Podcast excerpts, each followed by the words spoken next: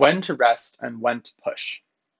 A few years ago, I was road tripping with one of my best friends through southern Utah.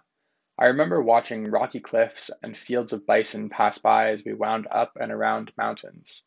It was beautiful and it was an adventure. On the road, we talked about growing and the difference between stagnation and rest. This is what I want to talk about today. What's the difference between stagnation and rest, and when should we push versus rest? I think about this question a lot.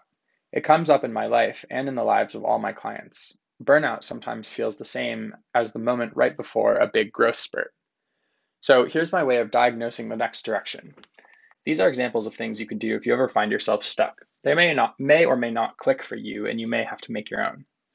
Number one, habit slash health slash baseline awareness. Am I taking care of myself and doing the things that bring me enthusiasm every day?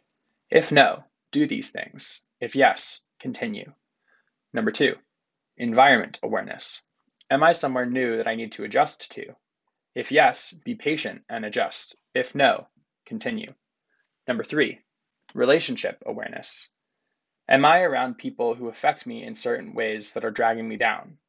If yes, get clear on what I authentically want and then communicate that to others or set boundaries. If no, continue. Number four, motivation awareness. Am I trying to do something for someone else that the authentic me doesn't want to do?